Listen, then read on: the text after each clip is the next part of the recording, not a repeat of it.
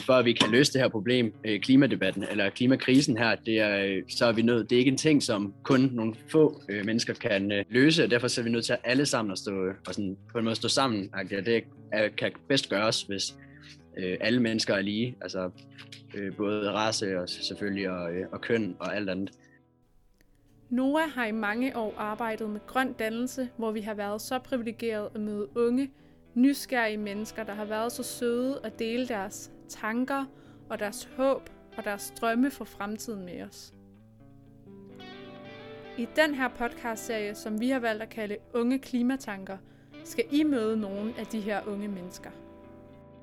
Det er jo fordi, at det stadig er vigtigt at tænke over, at vi skal ikke bare glemme øh, det her med, at alle skal øh, have det lige godt, altså racisme, racismemæssigt. Øh, bare fordi at det går dårligt for kloden, så skal vi ikke øh, lade være med at tænke over det.